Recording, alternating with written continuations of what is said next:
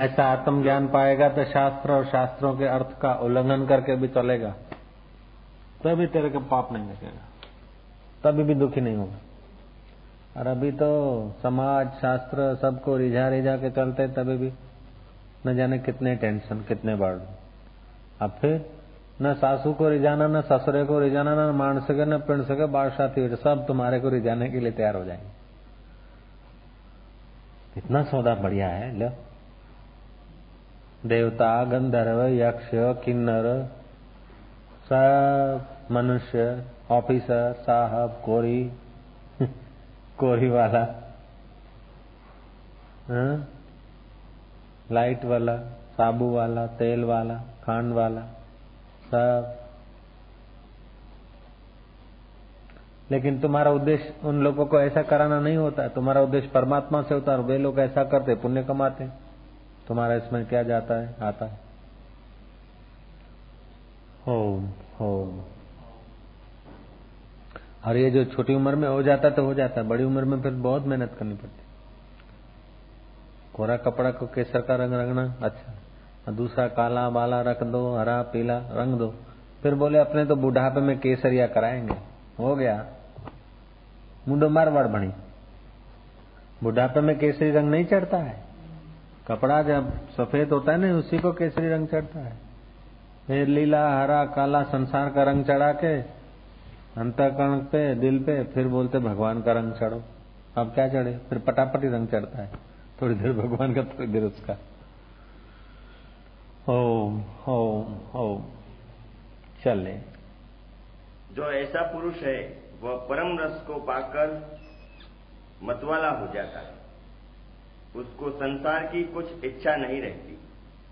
हे राजन, ज्ञानवान चाहे काशी में देह त्यागे अथवा चांडाल के ग्रह में, वह सदा मुक्त है। ज्ञानी काशी में शरीर छोड़े, चाहे चंडाल के घर में। कभी जानबूझ के काशी में रहते थे, जानबूझ के मगध में चले गए। मगध में मरने वाले का अवगति होती है, काशी में मरने वाले की सदगति होती है। कभी ने बोला, अपने अवगति होती वहीं जाते, देखो कैसे अवगति होती हमारा ज्ञान, हमारा मज़बूत, हमारे पास है, अवगति क्या? मगध क्या हमारी अवगति करेगा? मगध में गए मरने? ज्ञान होने वाला फिर ज्ञानी समाधि करके शरीर छोड़े, चाहे वैशा के बिस्तरे पे छोड़े। उसका चित्त तो ज्ञान हो गया ना एक बार, मुक्त है। बोलो, कैसा ज्ञानी है? ऐसा ज्ञान पाने में लोग कंजूसी करते हैं। ओम ओम ओम। पूरा करो जल्दी। वह सदा आत्मा रूप में स्थित है। वर्तमान काल में वह देह को नहीं त्यागता क्योंकि जिस काल में उसको ज्ञान हुआ उसी काल में देह का अभाव हो गया। ज्ञान से से पृथक है ज्ञान हो गया। अब अब माला गले में है तो क्या है इधर है तो क्या है? मैं माला तो नहीं ऐसे ही शरीर अपने से पृथक ज्ञान हो गया। जा। ज्ञान से देह की बाधा हट जाती। हे राजन, ज्ञानवान सदा मुक्त रूप है। वह न किसी की स्तुति करता है और न निंदा, क्योंकि उसके चित्त की कलना मिट गई। हाँ। संकल्प विकल्प कलना मिट गई। व्यवहार में आएगा तब जैसा व्यवहार ऐसा कर लिया, छोड़ा चित्त फिर वही स्वरूप में। यद्यपि राग द्वेष ज्ञानवान में भी दिख पड़ते हैं। हाँ, हाय मीठा आम अरे वाह कलमी है खाऊँगा। राग दिखा है खट्टे खट्टे चलो नहीं खाते चलो आवाज़ नहीं कर दो। ये तो द्वेष भी दिखेगा उनमें लेकिन अंदर से देखो तो बाहर देखो अनेक है अंदर देखो एक ही ऐसे होते हो ज्ञानी। तुम्हारे को किसी ज्ञानी का दर्शन हो तो मेरे को बताना। बारह कोस पैदल जाकर नंगे पैर जाकर भी उनका दर्शन मिलता है तो सौदा सस्ता है, ऐसा विवेकानंद बोलते थे। विवेकानंद बोलते थे कि मुझे पता है, पूजा पाठ से, जप से, तप से पुण्य होता है, लेकिन ज्ञानवानों के दर्शन से क्या लाभ होता है, मुझे पता है। बारह कोस चल के जाना पड़े नंगे पैर तो मैं आऊँगा, मुझे आप खबर करिए।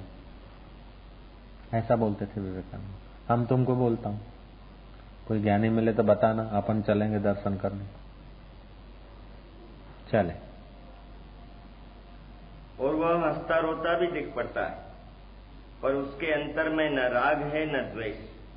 वास्तव में वह न हंसता है, न रोता है, ज्यो का त्यों है। जैसे आकाश शून्य रूप है, और उसमें बादल भी दिख पड़ते हैं, परंतु आकाश को वे लिप्त नहीं करते, वैसे ही ज्ञानवान को कर्म बंधन नहीं करता। पर अज्ञानी जानते हैं कि ज्ञानवान को क्रिया बंधन करते अज्ञानी तो अज्ञान में ना, अज्ञानी तो अपने को देह मानता है। अपने को कर्ता मानता है तो ज्ञानी को भी कर्ता की नज़र से तोड़ता है। कभी कभी तो जिसको जल्दी मुक्ति चाहिए, वो ज्ञानवानों का संग करे। ज्ञानवानों के सानिध्य में रहे। जितना बने उतना ज़्यादा सानिध्य ले। लेकिन कभी कभी वो सानिध्य जो है ना खतरनाक हो जाता क्योंकि ज्ञानवान तो स्वाभाविक जिएँगे वो अपने अस्वाभाविक देह में जीता है, ज्ञानी अपने स्वाभाविक स्वरूप में जीता है तो अपनी तरह जो से ज्ञानी को मापेगा तो लेगा। मापेगा तो लेगा तो डाउन भी हो जाएगी। फल हो तो दऊ। कही दी तो कही दी तो भी थोड़ा ध्यान तो देना चाहिए। मोहन मंदिर में। चलो। हे राजन ज्ञानवान सर्वदा नमस्कार करने और पूजने योग्य। आ जाता है। जिनको अपने हृदय में छुपे हुए परमात्मा का ज्ञान हो गया दर्शन हो गया। और सब में जिसको आत्मदर्शन की अटकल आ गई ऐसे ज्ञानवान नमस्कार करने योग्य है पूजने योग्य है। हम्म। जिस स्थान में ज्ञानवान बैठता है उस स्थान को भी नमस्कार है। जिससे बोलता है उस जिह्वा को भी नमस्कार है। जिस पर ज्ञानवान दृष्टि डालता है उसको भी नमस्कार है। वह सबका आश्रय है। हे राजन जैसा ज्ञानवान की दृष्टि से आनंद मिलता है वैसा आनंद तप दान और यज्ञ आदि कर्मों से भी नहीं मिलता। हाँ, यज्ञ करे तप करे दान करे भूखा मरे व्रत रखे चांद्रायण करे फिर भी उतना आनंद और शांति नहीं मिलती जितना ज्ञानवान के सानिध्य से दर्शन से कृपा से मिलता है।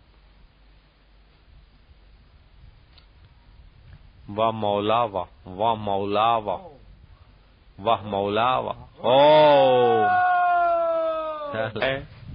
लेकिन उससे सुख अल्प सुख मिलता है। सिद्धि के बल से स्वर्ग में चले गए। फिर क्या? दूसरी जगह चले गए। भूमि में गाड़ दिया कलकत्ते निकले। फिर क्या? हवाई जहाज़ में बैठो आकाश में उड़ते उड़ते जा। उसके लिए बारह साल पंद्रह साल तप करो। सिद्धि के पाने का सुख अल्प है। ज्ञान का सुख जो है ना पूर्ण है शाश्वत है। हम्म। क्योंकि उड़ने की सिद्धि पाई तो अनेक पक्षी उड़ते फिरते ही हैं। आकाश में भी उड़ने की सिद्धि होती है। खेचरी खेचर होते हैं। एक बार उत्तर काशी से तीन योगी आकाश में से उड़ते उड़ते बद्रीनाथ पहुँचे। अरे बद्रीनाथ के तो साहब लोग इकट्ठे हो गए, भीड़ हो गई। बोले, कैसे बाबा जी कैसे? बोले, दर्शन करने को आए। बस। पद्मासन बांधे हुए। चल प्राणायाम आदि करके पृथ्वी तत्व शरीर का कम किया जाता है। संकल्प की दृढ़ता होती ये सब होता है। अभी तो ऐसा संयोग भी नहीं, ऐसा वातावरण भी नहीं कि लोग कर सके। कोई कोई कर लेता है मरण, मरजीवा। कर लिया तो क्या? अभी वायुदूत डेढ़ सौ में पहुंचाते हुए उधर, दो सौ में। दो सौ किलोमीटर डेढ़ सौ में पहुँचा देता है वायुदूत भावनगर जाओ, उड़ के चले जाओ। जहाज़ में बैठो, डेढ़ सौ देखे भावनगर। तो ये सिद्धि पाने का सुख अल्प है। पूर्ण सुख तो आत्मा परमात्मा को जानने का है। हाँ जी।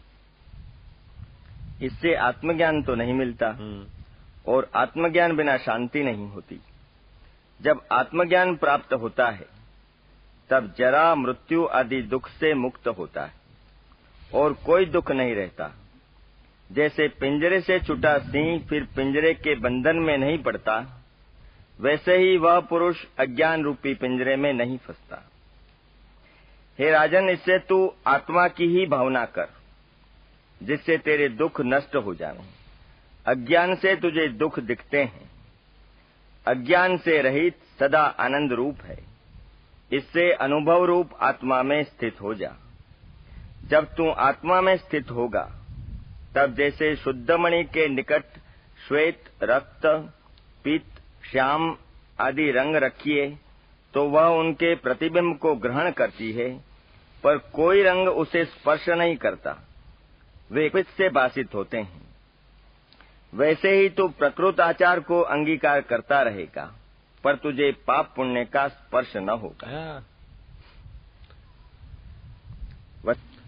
प्रश्न कितना सुंदर कर रहे हैं। शिष्य प्रश्न करते हैं उससे उसकी योग्यता का भी पता चलता है। और वशिष्ठ जी के चरणों में रामचंद्र जी भगवान कहते हैं कि ऐसा क्या है जो अपूर्व अतिशय हो? अपूर्व माना पूर्व में किसी ने नहीं पाया हो। और ऐसा हो कि अति हो। पूर्व में किसी ने तिनखा नहीं पाया, एक द्राक्ष नहीं मिली होगी पूर्व में तो हमको मिली नहीं। पूर्व में किसी को न मिला और अभी जो है वो अति हो। तिनखा नहीं। ऐसा क्या चीज़ है? वो ही पाना चाहिए। किसी ने पहले जो पा लिया, वो पाया तो क्या बड़ी बात? बोले, अपूर्व अतिशय ज्ञानवान सदा राग द्वेष से रहित होते।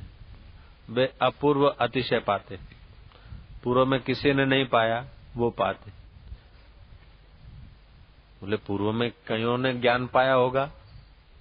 वही दूसरों ने पाया। ओहो। पूर्व में जिन्होंने पाया, पूर्व के जन्म में कभी किसी जन्म में पाया होता हमने ज्ञान तो अभी हमारा जन्म नहीं होता। इसीलिए हमने अपूर्व पाया, किसी जन्म में नहीं पाया।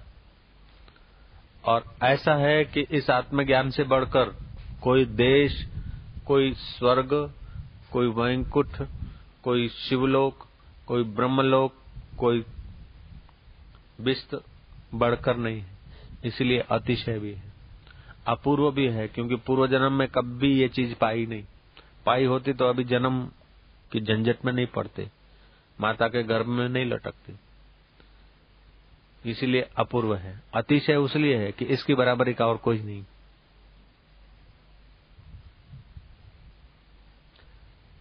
गीता भी कहती है, आत्मलाभन परम लाभम न विद्यते। आत्मलाभ से बढ़कर कोई परम लाभ नहीं। कृष्ण की कितनी ऊँची दृष्टि होगी? कितना ज्ञान रखते हैं श्री कृष्ण? वो कह रहे हैं आत्म आत्मलाभन परम लाभम न विद्यते। आत्मलाभ से बढ़कर परम लाभ कोई नहीं। भगवान शंकर पार्वती को कहते हैं, उमा संत समागम सम, और न लाभ कछु आन। बिन हरि कृपा उपजय नहीं, गावही वेद पुराण सियावर, रामचंद्र की जय। तो संत का समागम से आत्मलाभ होता है इसलिए ईश्वर की कृपा होती है। तो संत समागम होता है, संत समागम से अपूर्व अतिशय की प्राप्ति होती है। संसार में संत समागम से बढ़कर कोई लाभ नहीं, और आत्मज्ञान से बढ़कर कोई अपूर्व अतिशय नहीं। समझ गए? पढ़ो। पर ज्ञानवान अपूर्व अतिशय को पाता है। ज्ञानी के सिवा अन्य को ही नहीं पाता। आत्मज्ञान को ब्रह्म रामायण छोकरी रखी बन। आने के बाद कहीं सारा दिन समाधि में बैठ जाएगा। या कहीं मर जाएगा। नहीं। प्राकृतिक आचार। कोई ऐसे ज्ञानवान है जो समाधि लगा के बैठे, कोई ऐसे है पागल का वेश बना के बैठे, कोई ऐसे हैं धंधा रोज़गार में लगे हैं, कोई ऐसे हैं कि उपदेश दे के दूसरों के जीवन को ऊपर उठा रहे हैं, कोई ऐसे हैं लोक लोकांतर में सैर कर रहे कोई ऐसे हैं कि गाली गलूच निकाल के समाज को दूर रखते हैं। कोई ऐसे हैं? कि संध्या वंदन जप तप नियम करते। कोई ऐसे हैं कि सबका त्याग करके मन माना आचरण करते हैं। कोई ज्ञानी ऐसे हैं कि अवधूत होके घूमते हैं। कोई ज्ञानी ऐसे हैं कि राज्य करते कोई ज्ञानी ऐसे हैं कि भिक्षा मांग के खा लेते कई ज्ञानी ऐसे हैं कि अपने ज्ञान को दूसरों के आगे प्रकट करके उनको उत्साहित करके ज्ञानी बनाते कोई ज्ञानी ऐसे हैं कि अपने ज्ञान को छुपाकर उसी की मस्ती में पड़े जिसका जैसा जैसा अपना अपना प्रारब्ध अपनी अपनी मौज ऐसा ऐसा आचरण प्रकृत आचार। अपना प्रकृत आचार करते हुए भी सदा उसमें रमते रहते बाहर से उल्टे दिखते हुए भी अंदर जैसे रंगमंच पे एक आदमी बाहर से दरिद्रता का पाठ अदा करता है। फिर भी भीतर वो दरिद्र नहीं हो जाता उस समय। बाहर सम्राट का पाठ अदा करता है तो सम्राट नहीं हो जाता भीतर से। भीतर जो है, उसको पता होता है। ऐसे ही ज्ञानी को अपूर्व अतिशय का साक्षात्कार हो जाता है जब परमात्मा का। भीतर जो है, वो है, बाहर जिस समय जैसा मौज आया, प्रकृत आचार होता रहता है। ओम ओम ओम ओम खान पान में ऐसा नहीं कि ज्ञानी को कढ़ी मीठी लगेगी और दूध पाक खट मीठा लगेगा। ज्ञानी का भी, आहा, हा, दूध पाक बढ़िया बना है। कढ़ी में मिर्च ज़्यादा है, वो भी लगेगा।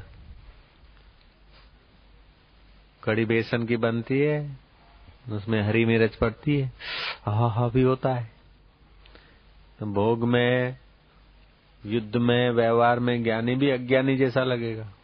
लेकिन अज्ञानी का तो पूरा अज्ञान में डटा रहता है। उसकी मुख्य वृत्ति ज्ञान में होती है, गौण अज्ञान में। गौण व्यवहार में होती है। इसलिए उसको आत्मा का और संसार का दोनों का बोध होता है।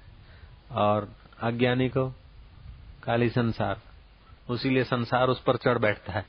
ज्ञानी संसार को कंकेत देता है। जय जय।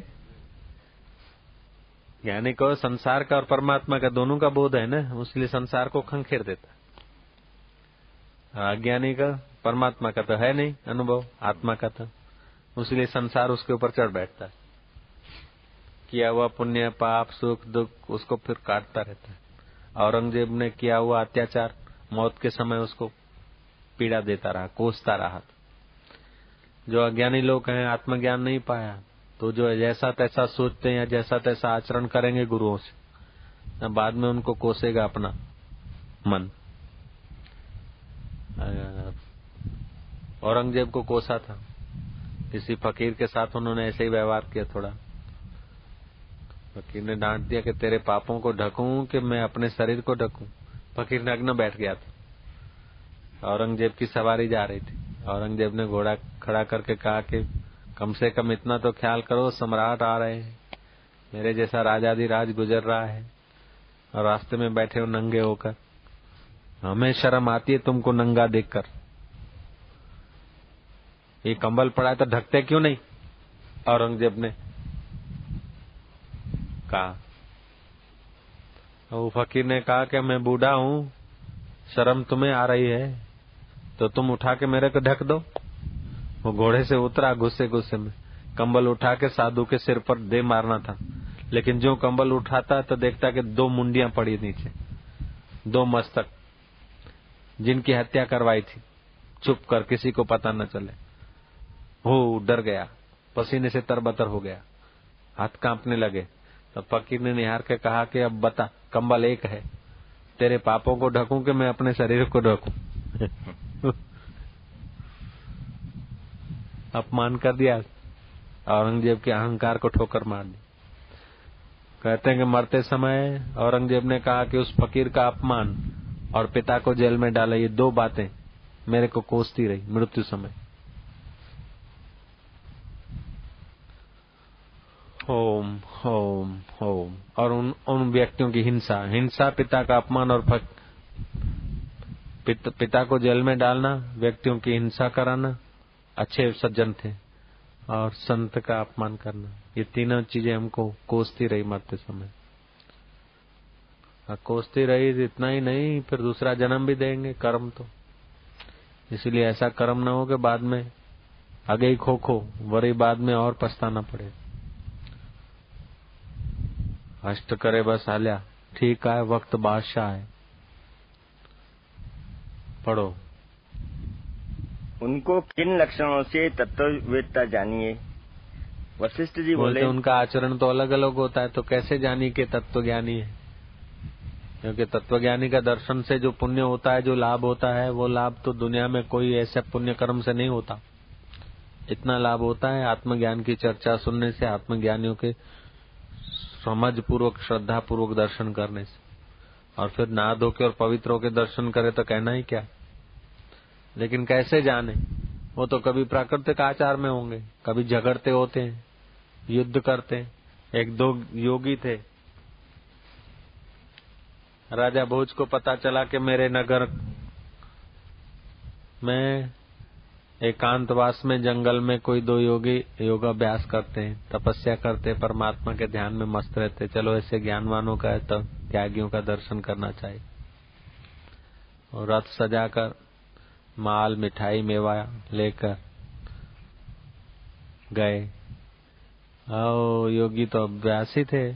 उन्होंने देखा कि तो सम्राट आ रहा है, मरे। अब ये आएगा, ये झुकेगा, पैर पड़ेगा तो फिर दूसरी जनता भी तो सिर खपाएगी। अब क्या करें? युक्ति कर लिया। युक्ति कर लिया रूखे सूखे टुकड़े पड़े थे, भिक्षा मांग के खाते थे। बोला नालायक, तू मेरे साथ रहा, तू रोटी ज़्यादा खा गया बोले तेरा तो वैसा तू खा गया। दे दमा दमी चंडालो जैसा लड़ाई मुक्काबाजी करने लगे। इतने में सम्राट आया, बोले, क्या बात है? बोले, हम मांग के आए और ये ज़्यादा खाता है। उसने बोला, मैंने कम कहा, ऐसे करके लड़े हो? सम्राट ने सोचा, ये तो चंडाल है, ये क्या ज्ञानी होंगे? चलो चलो, कहाँ आए? और जब गए तो दोनों हाथ मिला के ऐसे के अच्छा हुआ जान छुटी ले। तो अब कैसे जानिए कौन ज्ञानी है? होम होम होम। हम्म। वशिष्ठ जी बोले हे राम एक स्वसंवेद लक्षण है और, और एक पर संवेद लक्षण है। दो प्रकार के लक्षण होते हैं। एक स्वसंवेद एक पर संवेद मैं भोजन खाऊँगा तो दूसरे भी देख सकते मैं पेन हाथ में पकड़ा हूँ तो दूसरे देख सकते किसी को गाली दे रहा हूँ या किसी को प्रेम कर रहा हूँ तो दूसरे देखेंगे, क्योंकि पर संवेद है। लेकिन मेरे चित्त में भाव क्या है? मेरे पेट में भूख है या प्यास है? भोजन करते समय तो तुम देखोगे, लेकिन भीतर की स्थिति क्या है? वो मेरे सिवा कोई नहीं देख सकता। तो जो पर संवेद लक्षण है वो तो सब देख सकते हैं। जैसे तप करना, दान करना, होम करना, यज्ञ करना, माला घुमाना। ये देखेगा कि भगत है, माला घुमा रहे लेकिन जिसको ज्ञान हुआ ज्ञानी तो माला घुमाता भी होगा, कभी नहीं भी घुमाएगा, उसकी तो वो तो उसका स्व संवेद है। वो स्वयं जाने। अपन लोग नहीं जान सकते। तो पर संवेद जो लक्षण होते हैं, वो तो जान सकते दूसरे लोग। लेकिन आत्मज्ञान जो है ना, पर संवेद नहीं है, वो स्व स्व संवेद है तो ज्ञानी को ही ज्ञानी ज्ञानी की गति ज्ञानी जाने। फिर भी थोड़ा थोड़ा जो श्रद्धालु है, शास्त्र का जिसको थोड़ा ज्ञान है, जिसका हृदय थोड़ा पवित्र है, ऐसे जिज्ञासु के आगे वो ज्ञानी अपना अनुभव कभी कभी खोल देगा, तब जान सकता नहीं तो नहीं जानेगा। कभी कभी तो ज्ञानियों जैसी बातें ऐसे ही शास्त्र को पढ़कर विद्वान लोग भी कर देंगे। लेकिन साधक को उतना हृदय में शांति नहीं आएगी, हृदय ठरेगा नहीं। अनुभवी महापुरुष जब करेंगे ना तो उनका हृदय में असर हो जाएगी। विद्वान की बातें बुद्धि तक पहुंचेगी। और अनुभवी की बातें हृदय से निकलती है, हृदय तक पहुंचेगी। हृदय ईश्वर के ज़्यादा नजीक है, बुद्धि की अपेक्षा। तो ये दो प्रकार के लक्षण होते एक स्वसंवेद्य, दूसरे पर संवेद्य तो पर संवेद्य तो पर संवेद्य माना दूसरा भी जान सके। वो तो होता है जप, तप, दान, स्नान, ये सब पर संवेद्य है। योग वोग करते हैं, ये सब पर संवेद्य है। आत्मज्ञान जो है, स्व संवेद्य है। वो ज्ञान ही जानता है। जिज्ञासु अनुमान कर सकता है, साधक। और साधक जितना जितना पवित्र होता जाएगा, उतना उतना गुरु उनके आगे अपना अनुभव प्रकट करते जाएँगे। देखेगा अधिकारी नहीं तो सकोड़ लेंगे। जैसे नेवला होता है ना तो कभी अंग अपने बाहर निकालता है और कभी सकोड़ लेता है। ऐसे अधिकारी आत्माएँ होती है, तब वो कभी कभी अपना अनुभव छलका देता है। और फिर देखता है कि बहिर्मुख लोग है तो फिर सको लेता इसीलिए कहते हैं, ज्ञानी की गति ज्ञानी जान। प्रोफेसर को जानना है तो केजी का बच्चा क्या प्रोफेसर को जानेगा? जो जो पढ़ता जाएगा जो जो आगे बढ़ता जाएगा त्यों त्यों प्रोफेसर को समझता जाएगा। ऐसे ही भगवान के रास्ते जो केजी में है, वे लोग ऐसे साक्षात्कारी महापुरुष को नहीं जान सकते। जो जो बढ़ते जाते ध्यान भजन में, साधना में, बुद्धि उनकी विकसित हो जाती है, पवित्र होती जाती है त्यों त्यों संत की ऊंचाई समझ में आती। यक्ष, गंधर्व, किन्नर, आत्मज्ञानी का दर्शन करके अपना भाग्य बना लेते हैं। देवता लोग भी ब्रह्मवेता का दर्शन करके अपना कल्याण करते हैं। ऐसा वो ज्ञानी होता है। उसको कैसे जानी? वो तुम्हारे पास से गुजर जाएगा, तुमको छूकर भी चला जाए, तुमको पता नहीं चले। रहुगण राजा उनसे पालखी उठवा रहा था, वो ज्ञानी थे जड़ भरत। वसुदेव के घर में श्री कृष्ण थे। और वसुदेव यज्ञ कर रहे कि भगवान राज़ी हुए मेरे पर। ले। नारद को पैर छुए, मेरे पर कृपा करो। मेरे आत्मा का उद्धार हो, कल्याण। नारद ने कहा कि, काका, अभी तक तुमको ख्याल नहीं आया? हम कोई तुम्हारे यज्ञ का धुआँ चाटने आए थे? वो जो पत्रालय उठाने का काम जिसको दिया है, उसको निहारने आए वो पूर्ण ब्रह्म है, ज्ञान स्वरूप है। उनको सदा आत्मा की मस्ती है। उनको देखने आए, तब कृष्ण ने आँख मार दी, इशारा कर दिया। चलने दे ऐसी गाड़ी। बताओ, वसुदेव जैसा आदमी, कृष्ण कैसे बाल्यावस्था से कंस के साथ भेटा हुआ, कंस को चाणक को मुस्टिक को, धनकासुर को, बकासुर को ठीक कर दिया। ये सब चमत्कार देखने के बावजूद भी वसुदेव जैसा आदमी कृष्ण को नहीं जानता है तो खांड वाला हमको जाने ये कोई ज़रूरी पड़े जय जय। चलिए। हे राम पर संवेद के लक्षण कहता हूँ। तप दान यज्ञ इत्यादि करना पर संवेद है। और दुख सुख की प्राप्ति में धैर्य के समान रहना साधु के लक्षण है। वो स्व संवेद है दुख में दुखी होगा चिल्लाएगा बाहर से। तभी भी अंदर से मस्त कभी कभी देखा नाटक में कितना आदमी चिल्लाता है આક્રાંત કરતા હે એ બેન કટકો રોટલી આલો બા તમારા છોકરા છૈયા સુખી રે બેન એઠું જૂઠું આલો ने मारी बा ए रंगमंच पे चिल्लाए लेकिन वो उतना दुखी नहीं होता जितना गलियों में सड़कों में दुखी आदमी होता दर्शकों के आंखों में पानी आ जाए ऐसा पटी खमीस पैर के नारायण ने दृश्य बता दिया। पिताजी, चल बसे। स्कूल में से मास्टरों ने नाम निकाल दिया और उस वक्त पानी आ गया आँखों में देखने वालों अब पिताजी कहाँ गए? ये तो बैठे। जय जय।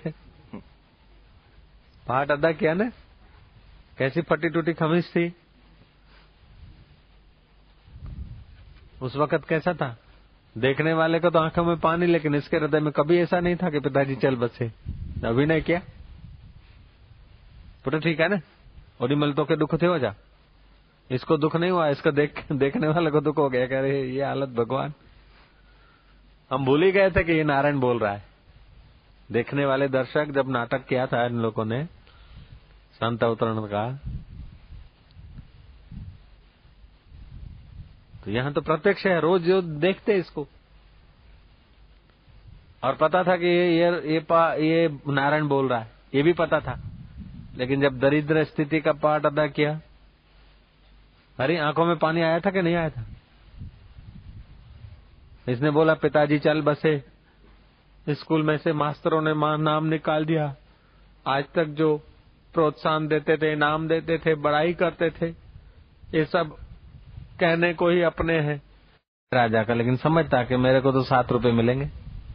जय जय। पच्चीस रुपए मिलेंगे रामलीला में राम जी मनाऊं। अवधपति राज अभिषेक होता है, तभी भी अंदर से जानता है तो आलू लाने, उबालने और चटनी बनानी है।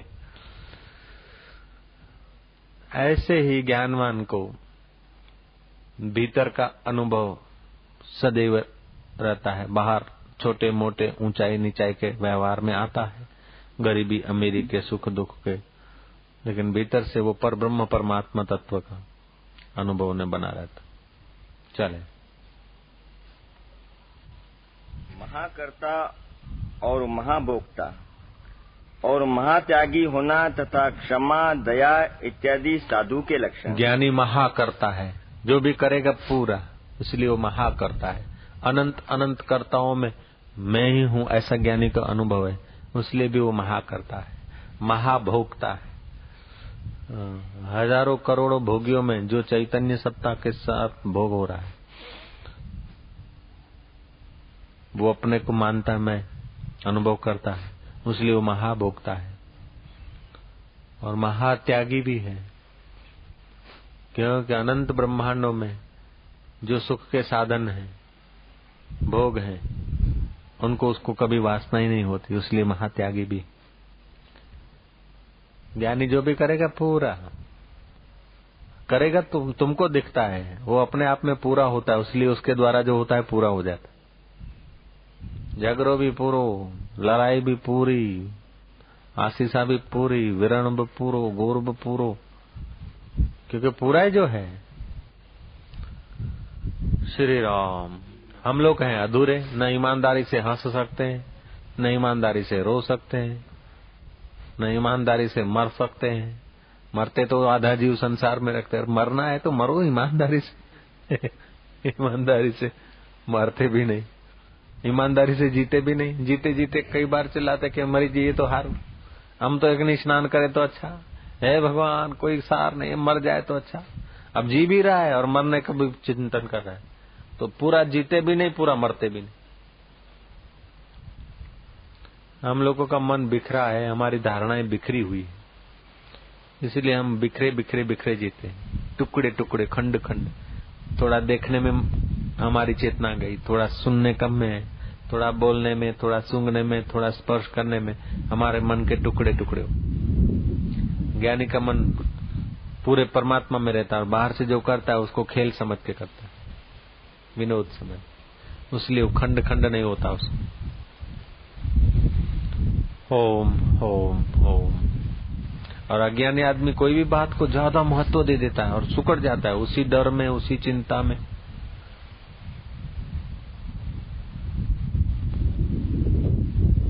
जो छोटे मगज के लोग होते हैं ना, वो छोटी छोटी बातों में हो, बड़ा पहाड़ बना लेंगे। आज जब बड़े माइंड के हैं, वो बड़ी बड़ी बात को भी छोटी मान के रवाना कर दे। उसका यथा योग्य रास्ता निकाल लेंगे। अपने चित्त में भय लाना, परिस्थितियों से डर जाना, ये नेरो माइंड का लक्षण है। हाँ जी। उड़ना, छिप जाना आदि जो अणिमादिक सिद्धियाँ हैं वे भी समान लक्षण हैं परंतु ये स्वाभाविक आकर उपस्थित होती है तथा और से भी जानी जाती है। पर ज्ञानी के जो लक्षण है वे स्वसंवेद है। इनके सिवा उसके सिर में सिंह नहीं होते कि उनसे उसे जान ले। सिंह तो होते नहीं कि ये ज्ञानी है। स्वसंवेद होते हैं। और प्राय ज्ञानी चले जाते तभी उनके नाम के होते हैं। रमन महर्षि रमन महर्षि। थे तो कुछ नहीं। कबीर थे तो बेचारे ताना बुन बुन के मर गए। अभी तो कबीर जी के नाम का कई किताबों में, कई शास्त्रों में कबीर जी ने कहा, कबीर जी ने कहा, प्रोफेसर देंगे कोटेशन, नानक का देंगे, कबीर का देंगे, तुकाराम का देंगे। और तुकाराम जीवित थे तो बेचारे एक भारा गन्ना खेत में से लाए। वो भी पुजारी ने ले लिया, उल्टा समझ एक गन्ना दे दिया बा पत्नी को बोला, लो, ये है। तो पत्नी ने वो उठा के दे मारा गन्ना। दो टुकड़े हो गए। बोले, देवी, तू भी ठीक है, भागीदारी थी, आधा तेरा, आधा मेरा। अरे तो पूरी रात आराम करेगा कि नहीं? आधी। आधी। आधी। जी।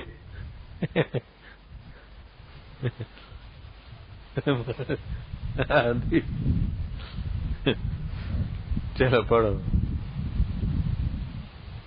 जैसे और व्यवहार हैं वैसे ही उसके भी। ज्ञानी को सिद्धि समान है। यह भी ज्ञानवान का लक्षण नहीं। पुण्य रिद्धि सिद्धि होना ज्ञानी का लक्षण नहीं है तो योग के बल से आती है। ज्ञान इससे ऊँचा है। किसी किसी किसी ज्ञानी के पास सिद्धि होती है किसी के पास नहीं भी हो तो भी उसका कोई घाटा नहीं। ज्ञानी के पास सिद्धि हो, न हो, कोई घाटा नहीं। ये आत्मज्ञान हो गया, बस। किसी के पास सिद्धि और ज्ञान नहीं है तो तो मरेगा, कभी न कभी रिवर्स में आ सकता। ज्ञान ही ऐसा है कि बा, सिद्धि है तो भी ठीक है, सिद्धि नहीं तो भी कोई परवाह नहीं, उसको इच्छा भी नहीं होती सिद्धि की। ऐसे ही कुदरती प्रकृति उनके लिए आगे आगे सब करती रहती। नहीं भी करे तो उसको क्या परवाह है? सपना है। प्रकृति ने नहीं भी किया तो क्या? हिमालय गए आगे आगे भोजन तैयार। ये शंकर चला था, महंत चंदीराम चला था। अब नहीं भी करते तो अपना आटा निकाल के जरा खा लेते, क्या फ़र्क पड़ा? जहाँ बर्फ़ पड़ रही है, गंगोत्री के पट बंद हैं, चंदीराम साथ में है, शंकर साथ में था, एक कुली साथ में था वो भोजन तैयार। बोलो, तैयार थाली, सीरो, भात, साग। पूछो शंकर ने, खाया था कि नहीं खाया, पूछो। सपना तो नहीं देखा था? ये तभी पीछे पीछे चलता है हमारे। नहीं तो साधुओं को तो दो दो शेर की सुनाता था इसकी माँ आती थी तो उसको भी रोकता है, ऐसा आदमी था। किसी के कहने में नहीं चले। साधु बाबाओं को तो सुना देवे, मन ही मन। लेकिन अब बदल गया। अभी तो इसको चैन नहीं पड़ता, सत्संग के बिना।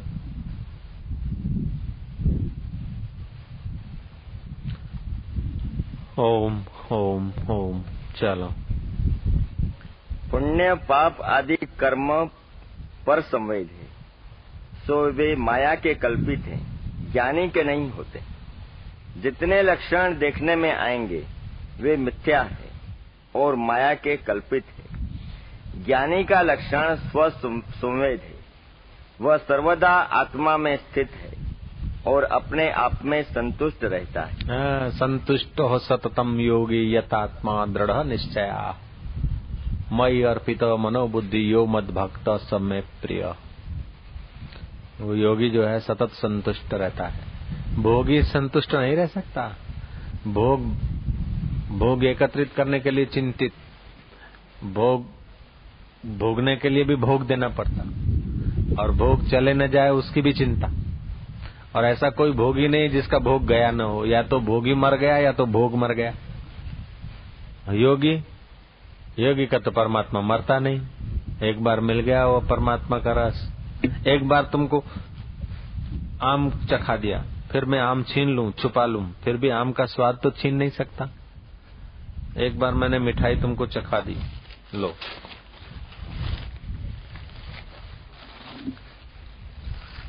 इस मिठाई में से जरा तुमको यूँ चखा दी। ऐसा करके। अब ये पूरी का तुम ले जाओ, फिर भी मेरा जो स्वाद मैंने चखा, ये थोड़ी मेरा छीन सकते। जब मैं याद करूँ तब स्वाद रिपीट कर सकता हूँ। मिठाई तो तुम ले जा सकते, परमात्मा को कौन ले जा सकता? जब आई दिलें तस्वीरें हैं यार, जबकि गर्दन झुका ली, मुलाकात कर ली। जैसे कुल्टा स्त्री है ना, अपने पति को भोजन पिरोस रही है, बातें भी कर रही है। अच्छा दिवाली का बोनस कितना आएगा? ऐसे बातें भी कर रही फिर भी पर पुरुष के साथ उसका मन लगा है तो उसका उस वक्त भी स्मरण होता है उसको। कि बोनस बोनस लाए, फिर अपने उनके साथ घूमने जाएँगे जब उल्टा स्त्री एक मुर्दे, देहदारी शरीर को नहीं भूल सकती तो फिर योगी उस आत्मा को कैसे भूल सकता समझे? हाँ जी। इसलिए योगी सतत संतुष्ट रहता है। आप भी चाहें तो आप भी ऐसा कर सकते हैं। परमात्मा की स्मृति बनाए रखो, एक बार स्मृति पक्की हो जाएगी, फिर अनुभव हो जाएगा। अनुभव हो जाएगा, फिर स्मृति बनाए रखने की ज़रूरत नहीं पड़ेगी। जो संसार का गड़बड़ हुआ, जरा सा मन इधर करता अनुभव। हाँ जी। उसे न किसी बात का हर्ष है, न शोक है। वह जन्म मरण में समान है। और काम, क्रोध, लोभ, मोह सबको जानता है। उसका लक्षण अपन को काम आता है तो अपन काम ही हो जाते हैं। लोभ आता है तो लोभ ही हो जाते लेकिन वो जो ज्ञानी है ना काम क्रोध लोभ मोह उनको वो जानता है। अपन वो हो जाते हाँ वो साक्षी है। उसका लक्षण इंद्रियों का विषय नहीं है क्योंकि वह अनिर्वचनीय पद को प्राप्त हुआ है। हे राम जिसको ज्ञान प्राप्त होता है उसका चित्त स्वाभाविक ही विषयों से विरत होता है। वह इंद्रिय जीत होता है। उसकी भोगों की इच्छा निवृत्त हो जाती है। वशिष्ठ जी बोले, हे राम माया जाल को काटना महा कठिन है। यह आदि कलना जीव को हुई है। जो कोई इसमें सतबुद्धि करता है, वह जैसे पखेरु जाल में फंसा हुआ निकल नहीं सकता वैसे ही अनात्म अभिमान से निकल नहीं सकता। है संसार को जो सच्चा मानता है ना, है तो स्वप्न, बचपन, जवानी सब स्वप्न हो गया। इसको जो सच्चा मानता तो जैसे पखेरु जाल से नहीं निकल सकता, ऐसे फिर संसार जाल से वो नहीं निकल सकता। संसार का सतत स्वप्न है, ऐसा स्मरण करो। मिथ्या है, कल्पना है, खिलवाड़ है। बीत जाने वाला है, शाश्वत नहीं है। ऐसा जो सतत चिंतन करता ना वो माया जाल से जल्दी निकल जाता है। ओम ओम ओम।